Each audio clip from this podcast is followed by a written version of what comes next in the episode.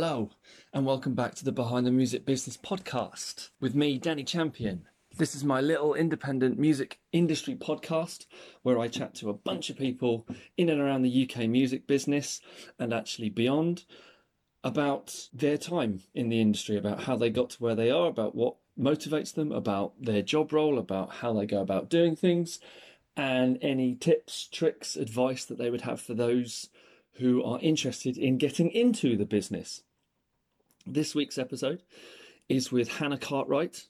Hannah is a artist, she's a composer, and until recently she has worked in the industry as part of production music houses in and around the sales, marketing, music supervision, sync departments. At the time of this recording, she has just left a role in Extreme Music, which is the production music company part of Sony ATV, to spend a lot more time on the composition and artistic side of things. We spoke about a lot of stuff in this. She welcomed me into her home studio just outside of Bath that is also a castle, which was incredible. Uh, and we talked about being creative, and we talked about the creative process, and we talked about all of her various creative projects on the go and writing music for media and how best to do it and what's hard about it and what's fun about it and everything in between. And it was a lot of fun to sit down with someone who I'd only met once or twice in the industry um, to find out about how things work. And I would love to get her back on, and also her writing partner uh, within Snow Ghosts to talk a bit more detail about this side of things. Uh, so watch this space on that one. So sit back and enjoy my conversation with Hannah Cartwright.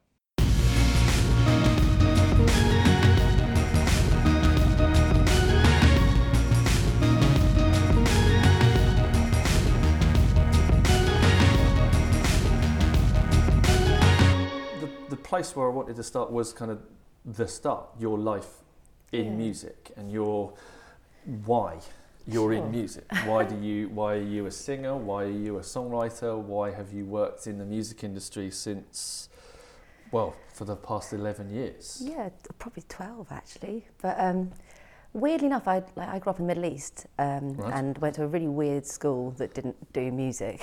so Like most of the schools now? Yeah, exactly. Um, so I'm not really sure how I ended up doing so much of it, if you know what I mean. But um, I've always sung and always been surrounded by a lot of music in my family. Um, and then went to used to play in bands and like mm. in in the Middle East and nothing better to do. Was it? did you always want to be a performer?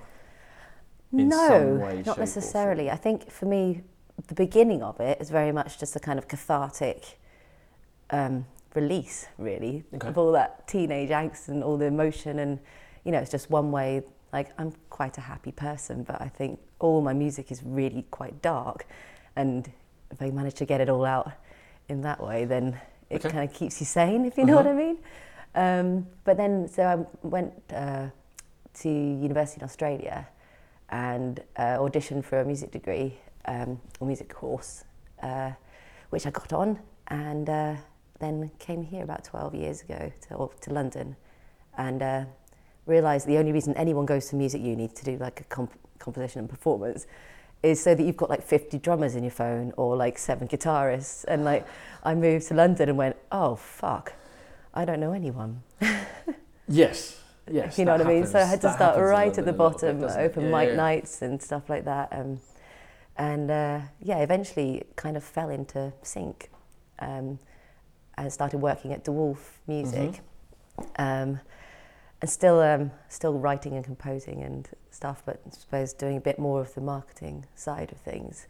Was that just because it was something that was that you found it in a classifieds ad somewhere and you thought Music Jobs UK I think good old Music Jobs UK and I was just like I need something to do with music but I also need to pay the bills mm-hmm. because you know unfortunately as we all know not many people can make a huge amount of money singing for their supper all the time, but I still wanted to be involved in music. Yeah, yeah exactly. Um, so yeah, I started there and then ended up. I've pretty much been in sync uh, for the past twelve years. Moved mm-hmm. to extreme music for a bit, um, and wrote a lot for of library music and production music, mm-hmm.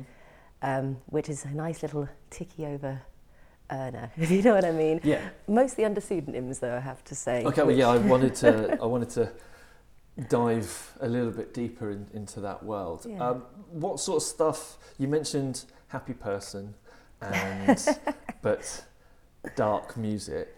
Yeah. So what sort of stuff? What do you listen to Ooh. as a fan?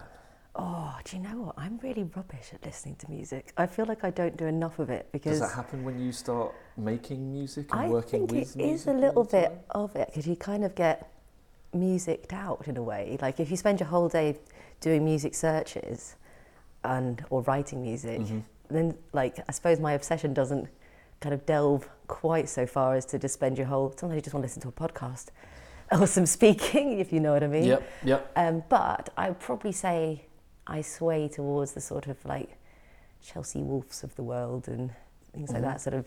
and what about angsty. when you when you were younger? Was that kind of that was the kind of stuff that you were listening um, to then? God, I listened to some really weird stuff. I was quite into metal, so I've listened to like Dimmu Borgir and like Slayer and God knows what.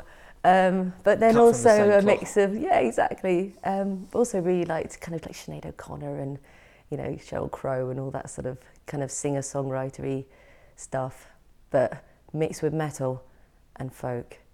Yeah. and everything in between. exactly. Do you think that's that fairly eclectic grounding from the beginning, from just you know from a fan perspective? You, you it, I don't know whether you would agree with this, but from when we were younger, mm. I think we're in and around the same sort of age bracket. Yeah. That music was very tribal. You, you found your tribe. Very you, much you so. were into this, you were into this, you were into that.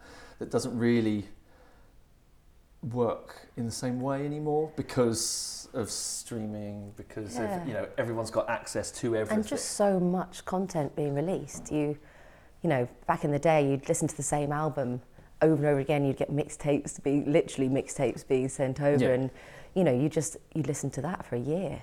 So whereas now you hear like there's so much being put out and you know available that mm-hmm. you kind of just you don't tribe up as much, do you? In the same way, I think you're totally right. But yeah. do you think that that early fact that you weren't in those kind of really specific tribes, you did listen to a little bit of everything, yeah. has has helped I mean, you now as a composer? Possibly. I mean, I suppose you've got. I mean, there were definitely tribes out there. It's just yeah. much less much fewer people to actually form those tribes with because obviously there's lots of like immigrant people from all over the world and we're all just you know maybe this small section of people that spoke english so mm-hmm. in a way i suppose i was exposed to like amazing like bollywood music and all sorts of like the call to prayer every morning uh, like it's hugely affected the way that i like microtones and things like that okay i know there's like you know just had such a rolling sort of um, flow of people in and out of the country all the time so your influences are just like. Where, where in the Middle East was it? I was in Abu Dhabi. Okay. Yeah. And that was because of. Um, my family moved out there. Uh, my parents met out there. Okay. Um, and they own gift shops. Okay. not oil, believe it or not. It's probably the only person ever that's still out there, actually. But um, okay. Yeah. It's and so a bit quite, It was quite, a, quite an experience, I yeah. guess, growing well, up in that sort of environment? People always sort of ask that. But or is it just normal for you? Well, I don't know any different. Yeah, Do you know what so. I mean? So, yeah. Uh, yeah, I was born there and stayed till I was 18 and then moved to Australia. So, yeah, I only actually moved to the UK when I was 23.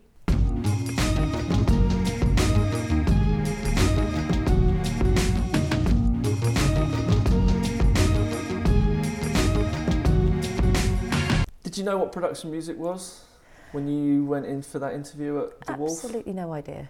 I mean, I mean, I had done a little bit of reading. My uh, my uncle actually um, is a uh, organ player and keyboard player um, for Procol Harum. Okay. You know them. Obviously not the original one. Um, but and he also wrote the Strictly Come Dancing theme tune. So nice. he's kind of his claim to fame. Um, he uh, sort of advised me when I came over, um, and I was sort of like, "Shit, like what can I do?" kind of thing. Yeah. And he was he's like, "Well, how about sync?" Like, it's a probably one of the only areas of the industry that really kind of makes money for composers, in my opinion, these days. In a way, I mean that's a bit of a broad statement, but for small bands and things, mm-hmm. it's a nice chunk. What's your experience of that then? Where from from that angle? Because I think mm. we're now at a time when sync isn't the that best kept secret. Uh, no, anymore. definitely not. There's I've spoken to a number of supervision companies who I've known for 15, 17 years in the kind of the time frame that I've been in in in and around that part of the business, and there's yeah. double, triple the amount of companies, people that are doing it. Totally. Now, do you think it is still that oh. area of opportunity? I suppose in comparison, for a small group, like say our group Snow Ghosts, if we were, you know, if we were to do what we did now in, in the 80s, then we would probably be able to start working other jobs, if you know what I mean. And I think that's as far as record sales and things like that go, and the numbers and like streaming numbers and stuff like that. But as far as earning, in my experience, in these sort of times, I haven't. We've only really kind of profited from sync, if you know what I mean. Okay. So I'm not sure. Do you p- play live? Uh, we have done. We've toured. We toured around Europe and stuff. But yeah. it's you just for I suppose for, particularly for the type of music that we do, it's not.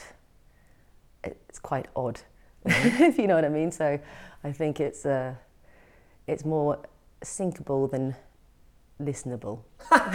if that makes any that's sense. no, that's one way of putting it, I guess. It's quite. Okay. It's, it's not. You've got to. I can't imagine the sort of people. Like I've met the sort of people that came to our gigs, but it's not probably for the masses.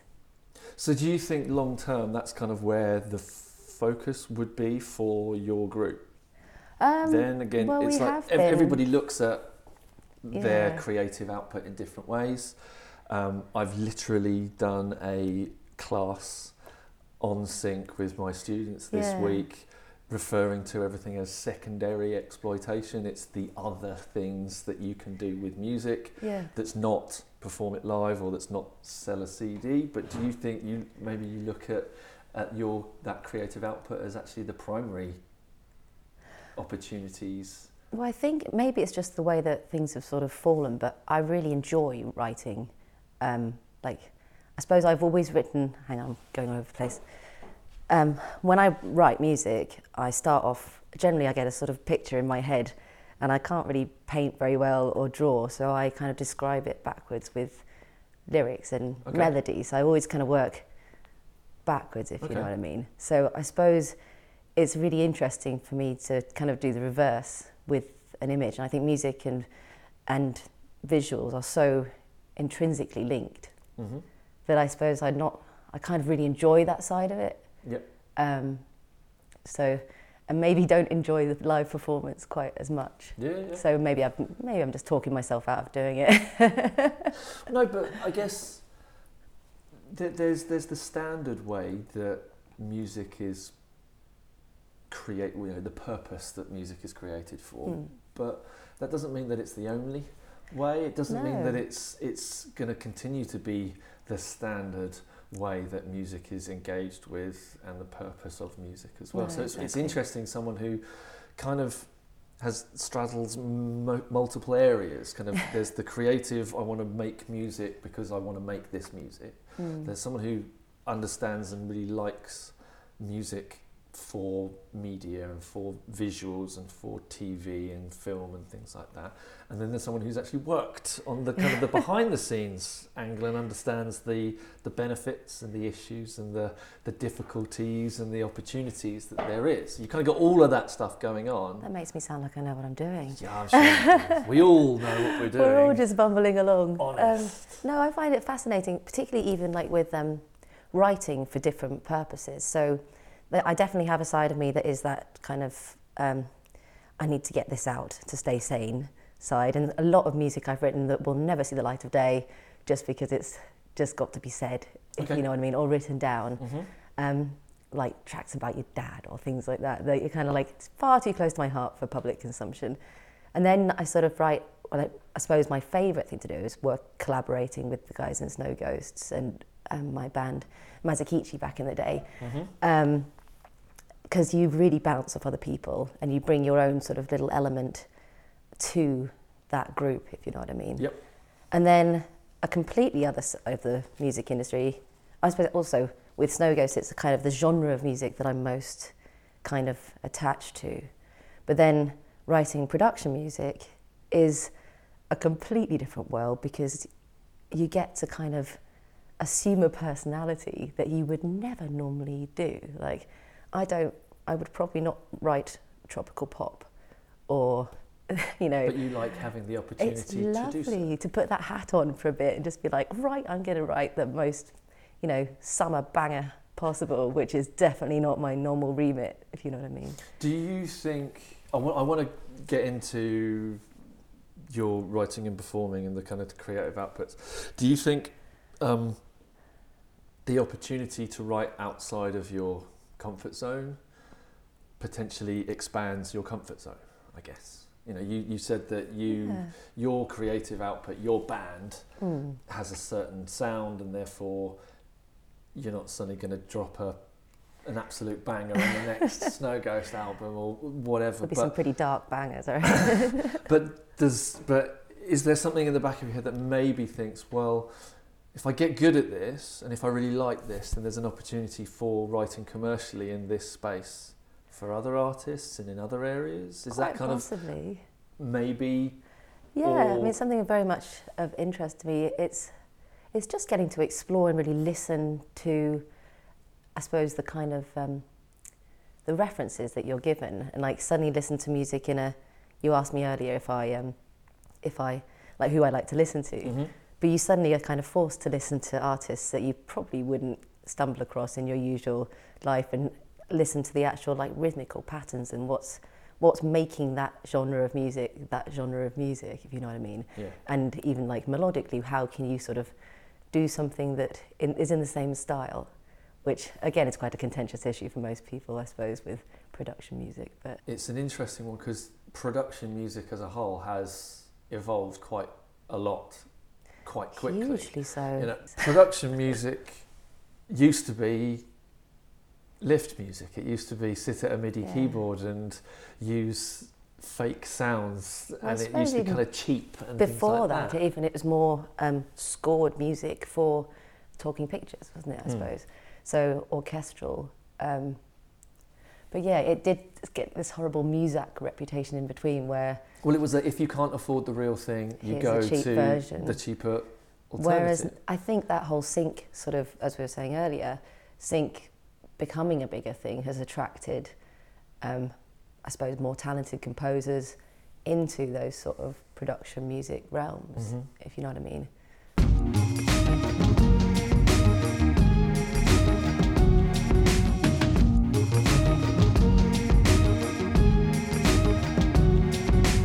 I'm interested from from your side to find out a bit more about the bands. So you've mentioned Snow Ghosts. Yeah.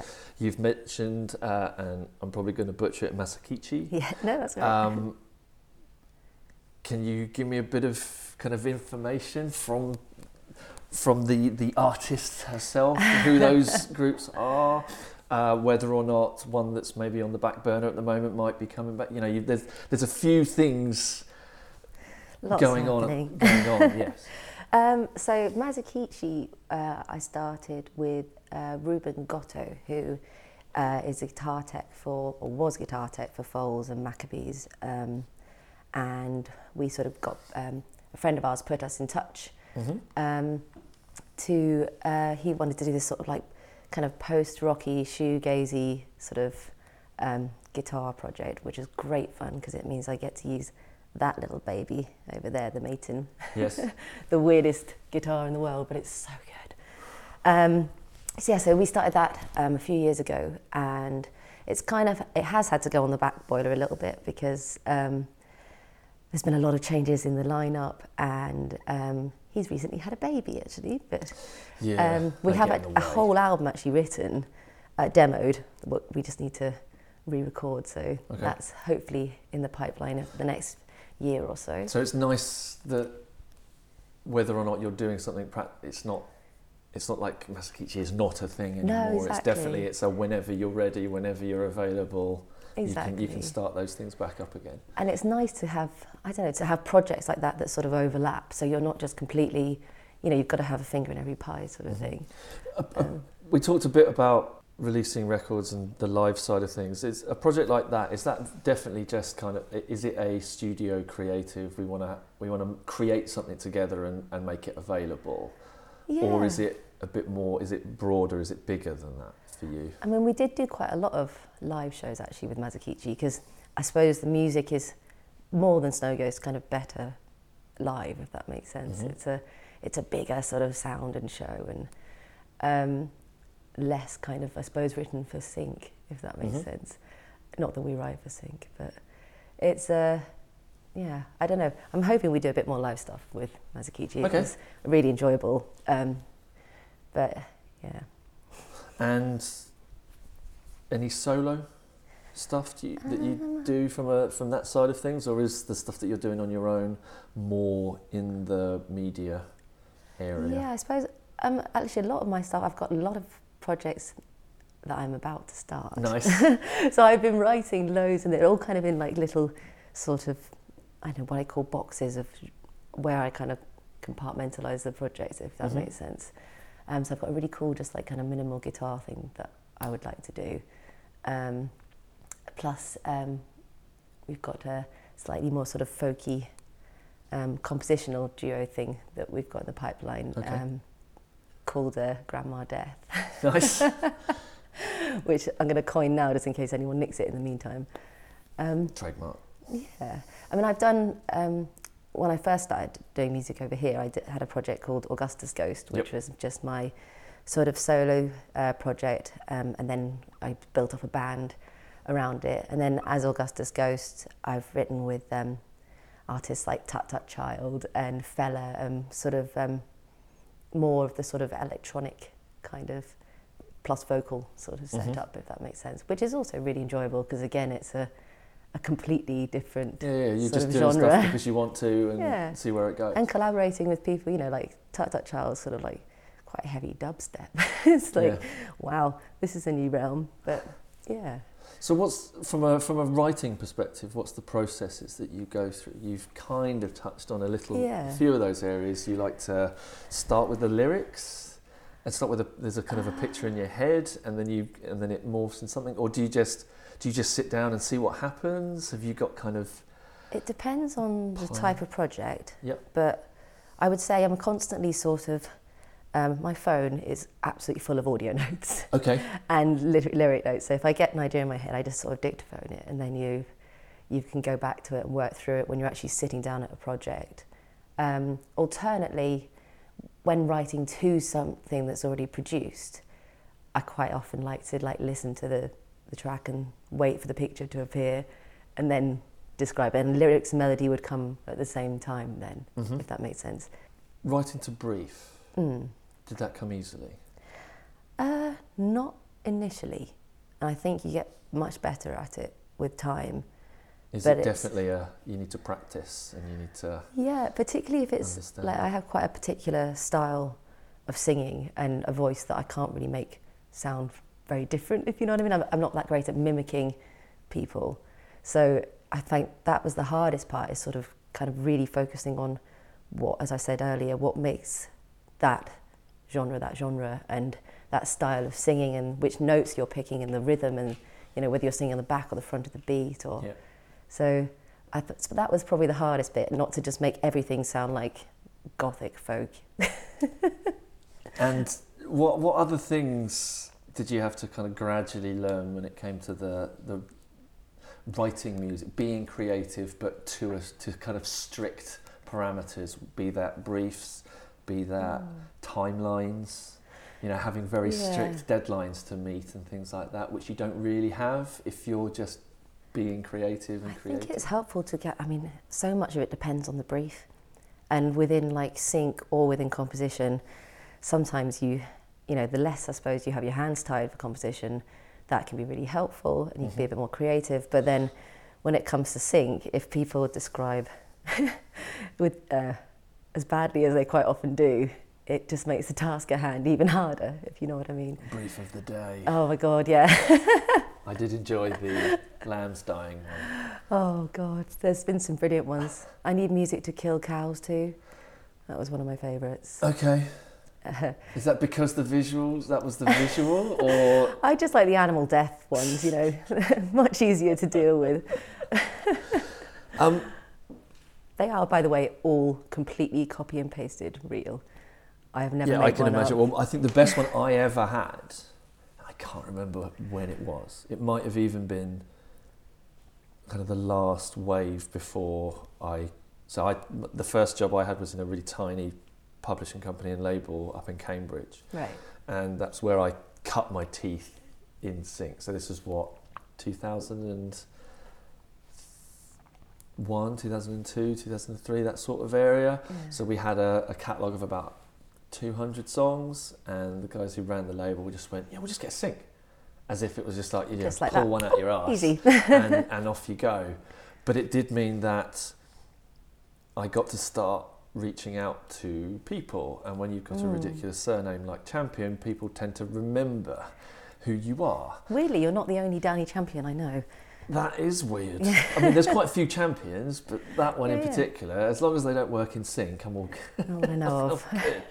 But somebody got somebody sent through a brief and said, uh, "We're looking for a piece of music. Da, da, da, it's got to be more blue than green."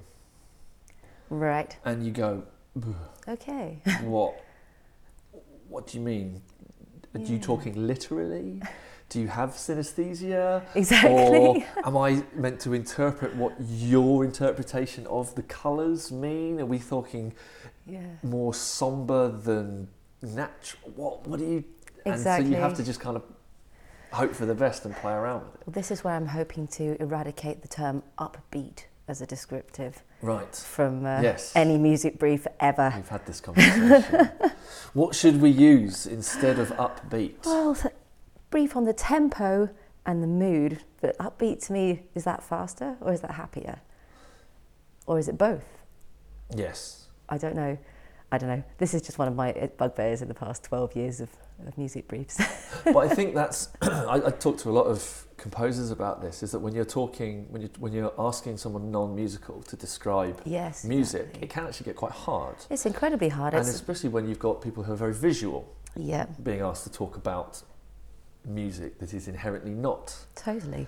And I mean, that's, that's basically the job of music supervisor and composer, though, isn't mm-hmm. it? To to translate between the two. And it is virtually impossible, particularly if you're someone that isn't into music, if you know what I mean. It's like, oh, I'll know it when I hear it. You're like, that old chestnut, yeah. Sorry, it's a podcast. I just shot myself in the head. no, no, I, I, I know that that one well. Oh yeah, yeah. Just just send it through. We'll know it when we hear it. Yeah, yeah. Right. Okay. You, you know that hard. Spotify exists and that's got all music ever. So just start. But that's a, that's the hard bit, isn't it? Knowing where to start because there's so much, so much content. It's just I can see even I can see why it's difficult mm-hmm. to be honest.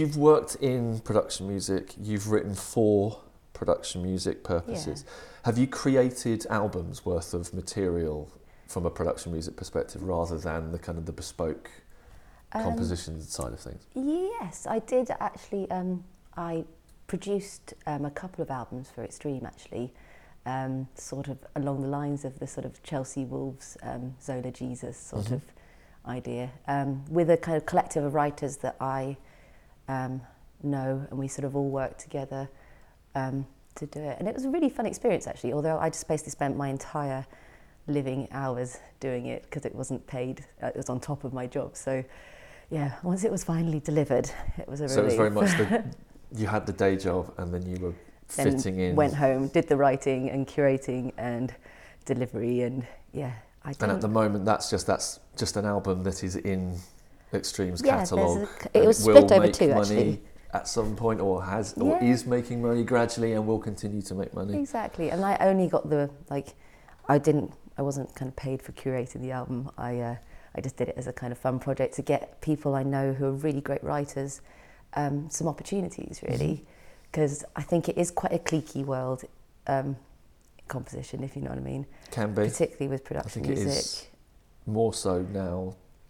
I think yeah. it's not just that we're looking for this song. Because more people want to do it. You know? So we're looking for people to write with our artists or exactly. What would you say is the biggest difference, mechanically speaking, between writing production style music, music for film and TV, mm. than writing not for it? I guess yeah. one of the things that a lot of emerging songwriters they they struggle with that I guess differentiating between getting their creativity out you mm. know the art of writing music and the commerce yes, side of yes. writing music I guess totally I think probably the easiest demonstration of that is lyrical content because if you're thinking it, I mean this is just as a, as a songwriter I suppose but if you're, you're pouring your heart out in your personal songs, then you kind of want to limit the amount of that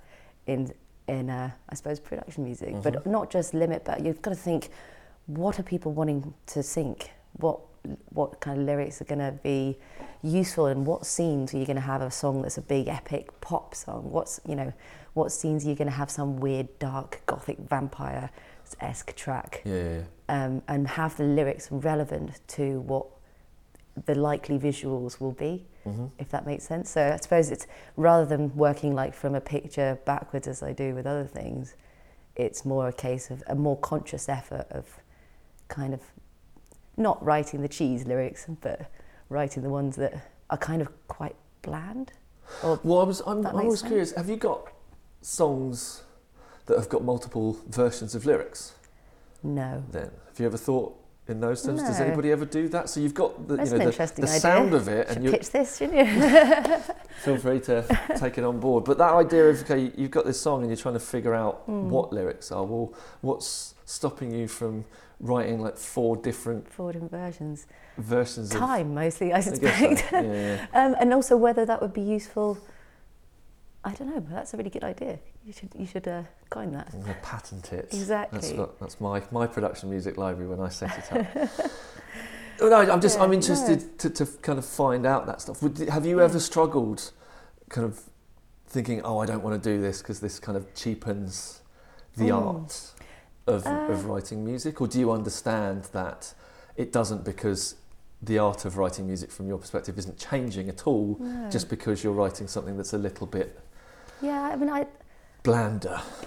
Yeah, I don't know if bland was the right choice of word for me actually, but I, I suppose it's more. Good, I think it's a good yeah. good word because it's not inherently a bad or a good word. It's yeah. just it. It is what it is. It's it's, it's got to be a bit more generic. Maybe yeah. is the where I'm struggling to find words today. Um, I I don't know. I really I hope it doesn't. People don't see it as cheapening. Um, I think that as we were saying earlier, like the, the standard of production music is shot through the roof. And yeah, no, I think it's, I don't think it does. I think it's a more kind of considered way of writing with less an emotional pour out, but kind of mm-hmm. more to brief. You've just got to think about this is what needs done, so what needs doing, and follow the instructions almost, if that makes sense. How, how long does a song take to write? A production music oh, how long's song? a piece of string? um, it totally depends on the genre of music for me. Um, the same with um, with any sort of music, I suppose. Um, yeah, if it's one I'm familiar with, like um, the the album that I produced, we did a sort of um, quite gothy, sort of heavy track, and the producer and myself wrote it in 24 hours between us and like pass yeah. it back and he produced it again. I was like, wow, that's pretty quick. Um, other than that, I would say if I'm writing something to brief, it'll take me a day or two to kind of write it while I'm just walking around and listening to things and kind of getting a melody and a content. Mm-hmm. I suppose getting the content and the lyrical content. Um, and then the actual recording of it and producing it. So I produce the vocals myself, and then right. this is if I'm working on a production music track. Mm-hmm. Um, yeah, so probably a few days. I've got two due this week actually, and I'm starting to panic. I know it's, it's just it's. I often well, production music kind of requires mm. um, some form of prolificness. I guess it's about yeah. being able to create album and after album after album after album, not necessarily one album every two to three years that you probably would do from a creative perspective, and that's yeah. that's also a, a, another way of looking at well, it. I suppose unlike like Snow Ghost, you know, you'll have like the last album we did, that you sit down and you have a kind of concept, and it all kind of, you know, it's a slow process, um, kind of figuring that out between you and deciding what you want to create. Whereas you've got the instructions for a production music track, haven't you? You've got like this is make it so. Do this, do this, do that. In some ways, it's a kind of it's much less hard work.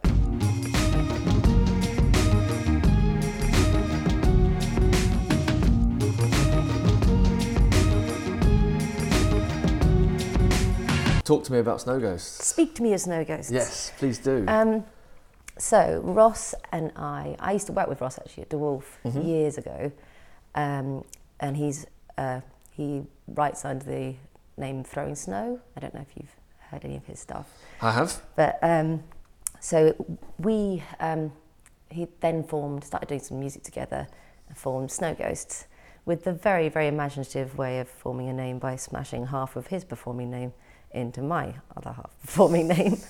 Um, it works. Yeah, it was great. We just used to, it was like, I used to pop around there after work and like, it's the first time I'd sort of worked with a producer properly. I was much more sort of singer-songwritery, guitar piano person. Mm-hmm. Um, and I remember going around there and like singing my songs for him, recording them and then leaving and I'd come back and he's chopped the hell out of it and done all these weird pitch things and I'm just like what have you done you've taken the best the worst bits and just exaggerated them all the way through the track but um, I have slowly come round to his okay. way of working yeah, yeah. so then um, yeah so then we started Snow Ghost and we signed to um, Houndstooth Records mm-hmm.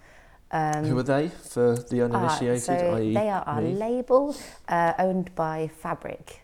Okay. yes.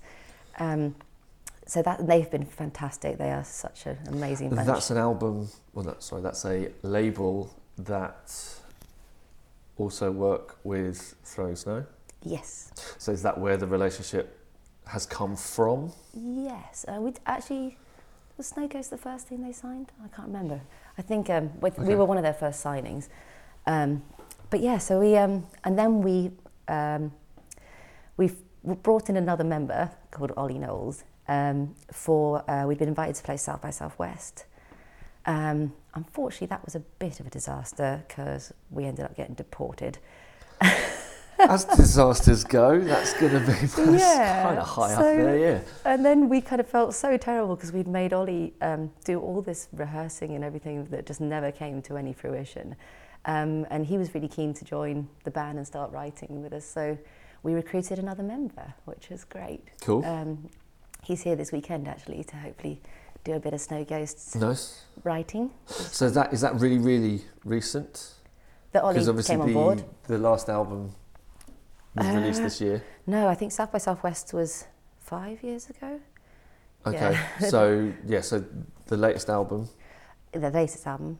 Came out this year. Uh, yes, in May, I believe. And so and is is that something that kind of you've got this I guess this this cycle that you're working on for next next ones and next ones and next ones, or is it just kind yeah. of when you when you find some time to to fit it into the busy schedule? Um, well, obviously, we all have quite a few different projects mm-hmm. on at the same time. Like Ross has obviously got his throwing snow stuff, and I've been doing Matsukeichi and a lot of solo stuff. And then Ollie's got a project called Keep, which he's also signed to Houndstooth as well. Um, so it's quite, we sort of just kind of coordinate for an album. Lots and lots of creative sense. stuff There's going on. That's quite cool. And we also worked um, on this album uh, with Toby Young, who is a uh, lecturer um, and a fantastic composer and arranger. So mm-hmm. he uh, arranged all the strings for um, the live session we did actually of a quiet ritual, which is just down the road in um, Real World Studios. Do you know in Box? Peter Gabriel's studio. Okay. Yeah, oh, that was amazing. Yeah. And we also collaborated with um, a Carnyx player. I don't know if you've ever heard of a no. A Carnyx. It's um, an Iron Age horn with a boar's head on the top of it. That's okay. Six foot tall. Um, yeah, it's absolutely mad. It can sound, oh, it's incredible. Um, the wonderful John Kenny um, had one reconstructed. Um, and he's one of, I think there's only two people in the whole world that can play it properly. Awesome. Yeah, so they don't know with like what they were originally used for, whether they were like for ritualistic purposes okay. or for bit um, for like kind of intimidation purposes in battle because they can sound like these enormous klaxons. Right. Oh, it's just a beautiful instrument. So we have um, a lot of that on the album as well because the most recent album is all about ritual and okay. grief, and it seemed to fit the bill quite well. Do you is is there ever kind of specific goals, objectives, and you know in the, in the wonderful world of 2019 music industry? That could mean like analytics that you're trying to hit, or is are you literally just making music for the love of making and releasing music? Personally, it's just the love of it and the kind of the need of it. I suppose in some mm-hmm. ways it's a it's bittersweet because you can't live with it and you can't live without it. If that right. makes sense. Um, I'm really not motivated by money or analytics. Mm-hmm. I probably should be, and I'd probably be a lot better at my job if I if I was. No, but this is the point. Is I think that it's. I think as we've already we've kind of discussed a little bit. In, music is what it is to the person who's creating it. If you want to, if you want to hit targets, if you want to hit plays, streams, followers, yeah. that sort of stuff, be Ed Sheeran, the... I guess, or Drake. You know, write stuff that would do that. But I mean, I was you know looking at that sort of things, and there's there is you've got a high number of plays yeah. on your stuff. You've got a good solid number of monthly listens, you know, all that yeah. data stuff. I suppose that's the industry side of the music business, yeah. isn't it? Or the of and the it's music. whether or not that comes into the conversation at any given time or whether it's not really and it's just this kind of wonderful byproduct of you being able to make the albums that you want to make with the people you want to make them. I and suppose it, a lot of that is more down to the label and publisher mm-hmm. because that's the wonderful thing about you know being able to or signing to people is that you can not focus on that side of the industry and just go right I want to do something cr- purely creative and just as a release if that makes sense yeah. particularly like the last album um, was I had quite a few I had a good friend pass away and a few um, attended a few funerals and it just shocked me at how terrible people are actually grieving, mm-hmm. if you know what I mean. It's, and that's kind of, I suppose, where a lot of the inspiration for this came from. And just but to have the space to be able to kind of focus on that without having to worry about making money off the album. It, do you know what I mean? Otherwise, it feels yeah. like it just trivializes the entire concept. If that, if you've got to worry about, you know, feeding yourself and paying the bills. But that's also where finding a label and a publisher that enables you to do that. Exactly. It kind of just makes that makes That's all what you the want. difference. yeah.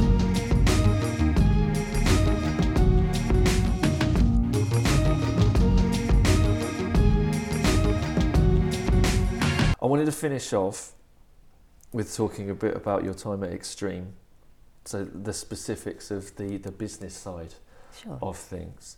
Um, what was the day to day job um, Extreme Music? So I, I mean, I've done quite a few different things since being mm-hmm. there, but um, I was in music supervision and um, marketing, I suppose. So you're kind of, um, you want to make sure that people come to you for music, or you go to mm-hmm. them, if that makes sense. Yeah. Um, so yeah, I get, I have a lot of incoming crazy briefs coming in, make up playlists of tracks and suggestions for them. Mm-hmm. Um, and then obviously outgoing as well. You're you know you're wanting to find new business and make sure that you're, you know, I suppose, um, making the most of the catalogue that you actually have. Um, I worked a lot on the TV side of things, so right. um, worked a lot with the BBC and ITV and places like that. But um, I started to get to a point where it's a lot more marketing and less music supervision. And I'm quite a creative person, and I think I've managed to kind of pretend in the industry that that's where I fit. But well, it's it's always an interesting one to me for someone who's never worked for a production music house, but has mm. worked a lot with yeah. production music. I worked for a commercial music publisher and then as a music supervisor. So I commercial music publishing is different to production music because you're not really directly competing with other publishers in kind of the same way. True. You know, if you if you represent David Bowie's catalog, you're the only one who represents David exactly. Bowie's catalog. Whereas production music, you're kind of you are directly competing with the like the other 180 odd yeah. catalogs. Now you're not necessarily creating exactly the same music, but there's no names to a point attached to the songs. Yeah. It is just you've got songs of of certain genres, and other people have got yeah. songs of certain genres. So, how do you get people? How do you go about marketing that? How do you get people to use your catalogue instead of somebody else's catalogue? Do you mean me personally world? or everybody else? I think most of the time I've just a got people drunk, to be honest. Nice.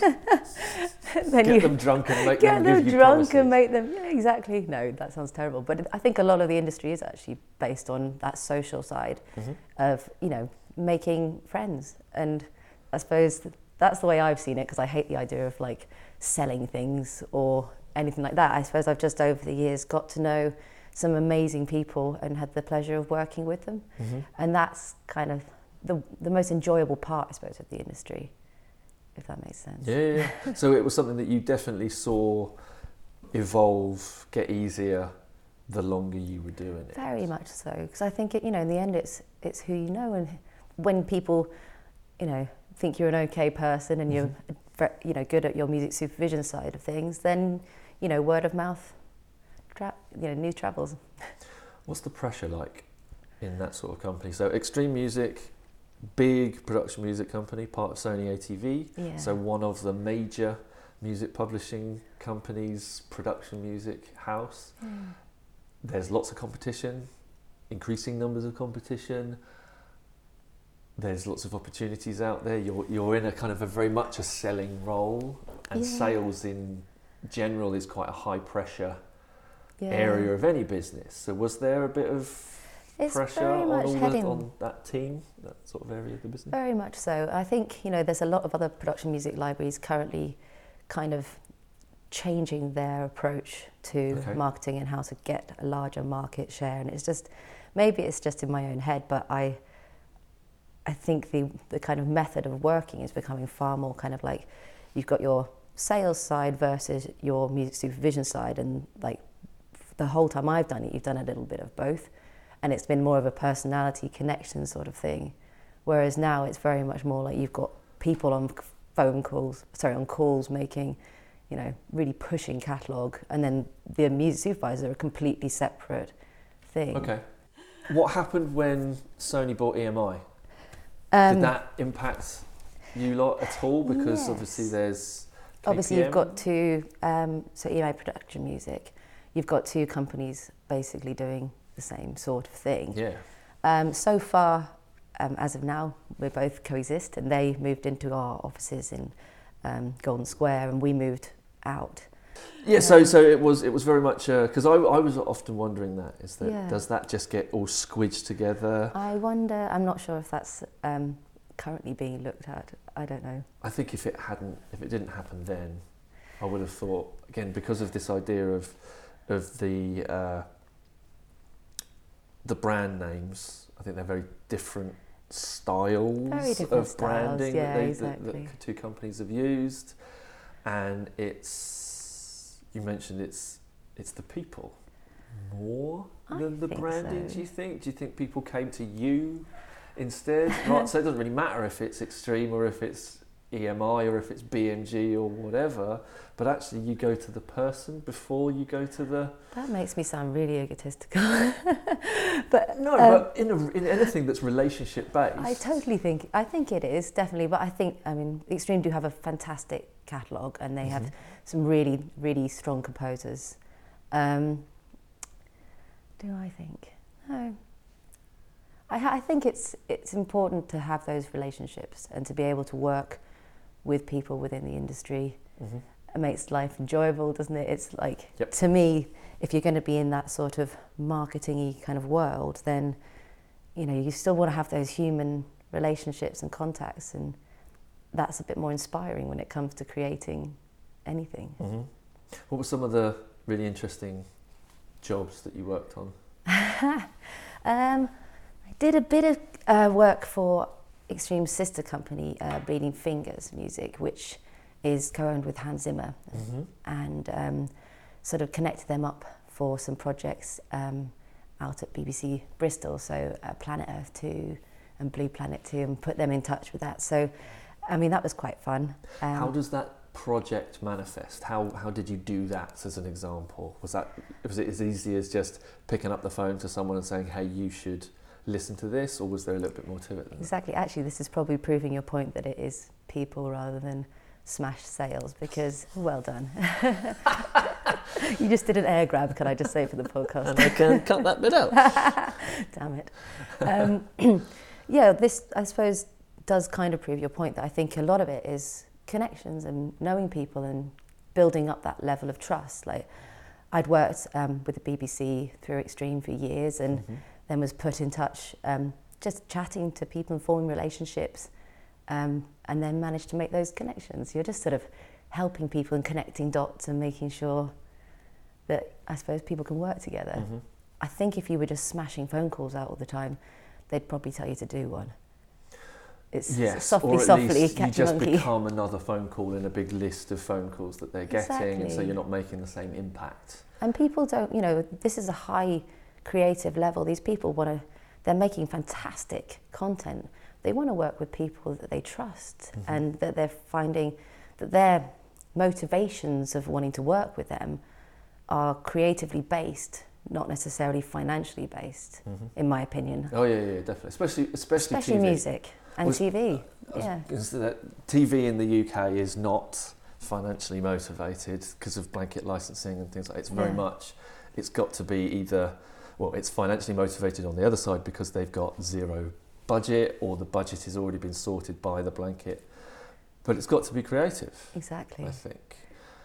Who, who are you dealing with? From a TV perspective, are you dealing with produ- production teams? Are you dealing with editors? I suppose it depends on whether you're working more for the actual library side and the, or connecting people for composition. Mm-hmm.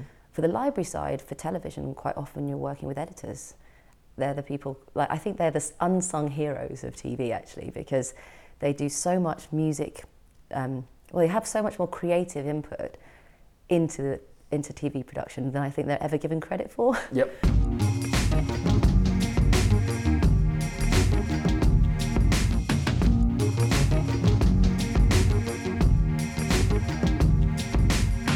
what stuff is in store in 2020 that you're in a position oh. that you can um, well, um, both Ross and I signed um, as composers to Manners McDade um, a couple of months back. Cool. And so that's something hopefully, um, personally, guest. I'm looking to do. Yes, Harriet, Harriet Moss. Um, I'm hoping to do a bit more composition and production side of things, which would be really exciting. Um, As in like film scores and things like that? Potentially, or? Cool.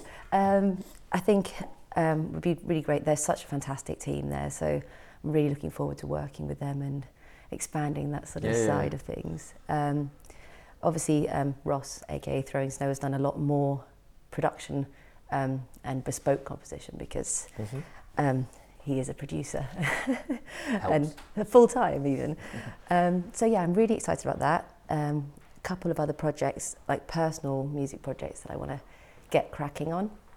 Um, and having uh, left Extreme, Uh, I now have a lot more time. A lot more time that. on your hands to focus on some of that stuff. I'm yeah. also ridiculously into like fermenting and brewing beer and things like that. So I'm As you do. planning on pursuing some of those a bit more, which would be exciting. So not just musical projects. If you're in that world, can I request a non-alcoholic one that I can try? Oh, that's all the fun bit. Afraid, yes, but I, I, I dropped the alcohol out of my diet about a year uh, and a uh, half ago now. How about yeah. kombucha? I made some kombucha, but that's very low. It's like one yeah, or two percent. Yeah, 0.5. Yeah, it's probably about as far as I go. Okay. Because that, well, I'm just, I know this is a weird thing to have at the end of the podcast. Um, no, there's there's many many more places. I'm get, becoming a little bit of a connoisseur of, of non-alcoholic stuff and seeing yeah. the differences in in how a lot of the kind of the smaller craft beer places are doing. They are doing. There's a huge rise because it's becoming a big a big area. Totally. Yeah. I, I'm afraid most of the alcohol I've produced is crunk. I've produced some dandelion wine that is like psychotropic. I think it's bonkers. yeah, no one. We've only drunk two bottles, and no one can remember drinking either of them. So amazing. That's some good. That's good shit. Yeah, nice. I, it's dangerous. I think it should be licensed. moonshine. Sorry, we've just moved completely off topic. It's fine.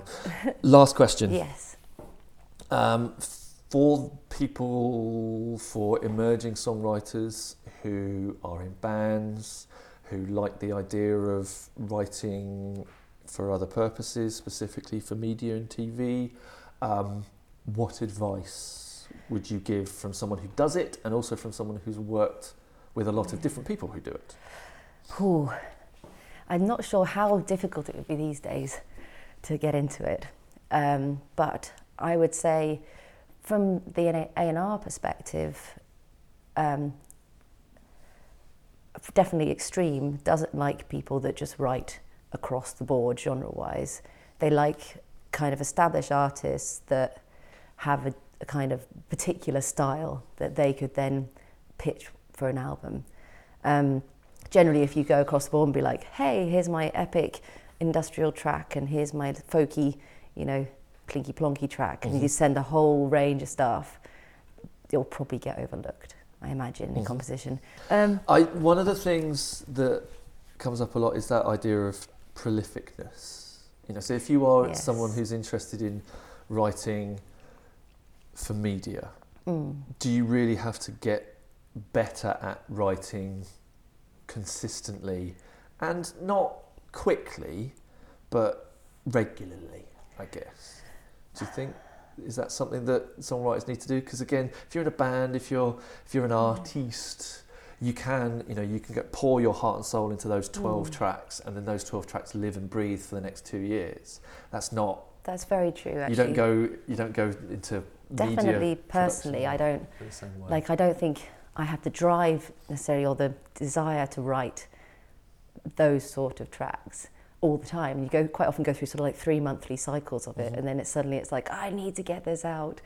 But then when you're working in writing production music or bespoke composition you kind of have to force yourself to sit down and do it which is probably yeah, probably the way forward, isn't it? yeah, and we just and build up that catalogue. Exactly. Otherwise, having, you know, having twenty tracks rather if than left to your three. own devices, I suppose you just wouldn't. If mm-hmm. you know, I mean. well, personally, I wouldn't because I'd probably procrastinate and, you know, not actually. oh my god, it's so easy. I'm terrible. My attention span is this. Well, especially from someone who's learning or has been learning to work from home as well. Yeah. This these past four years, apart from when I'm in a classroom or doing that sort of thing. I am in my office. Yeah. Same on here. my own time. and you tend to talking to the dog. YouTube a lot. yeah. or suddenly doing a load of washing. But it also the alternative yes. happens, I suppose, because you're not distracted by other people. Quite often you're just kind of panicking and glued to whatever you're doing mm-hmm. and then feeling guilty about not doing enough, if you know what I mean. There's definitely as someone who works at home, somewhere in the you middle. know what it's like. yeah, yeah, oh yeah, yeah, yeah. I can always find something else to do. Slash, I can write another to-do list. Yeah, exactly. But procrastination is like the mother of creativity in some ways. So, as much as you know, you feel guilty for doing that. Where else do your ideas come from, other True. than than True. fiddling about with that tongue drum for five minutes just mm. to kind of distract yourself for a bit from what you were, the task at hand, if you know what I mean. Yeah. Okay. Cool. Thank you very much for having me. Thank you, Danny. It's been lovely. Thank you for having me.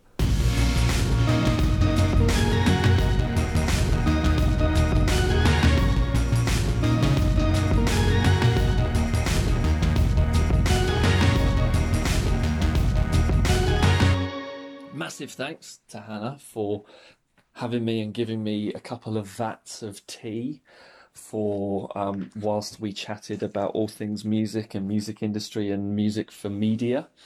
Um, as with last week's episode, all the links to the various bands and acts that she's in, like Masakichi, like Snow Ghosts, like Augustus Ghost, and also um, Throwing Snow stuff, can all be found in the episode description you can get in touch with me via email on behindthebusinesspod at gmail.com.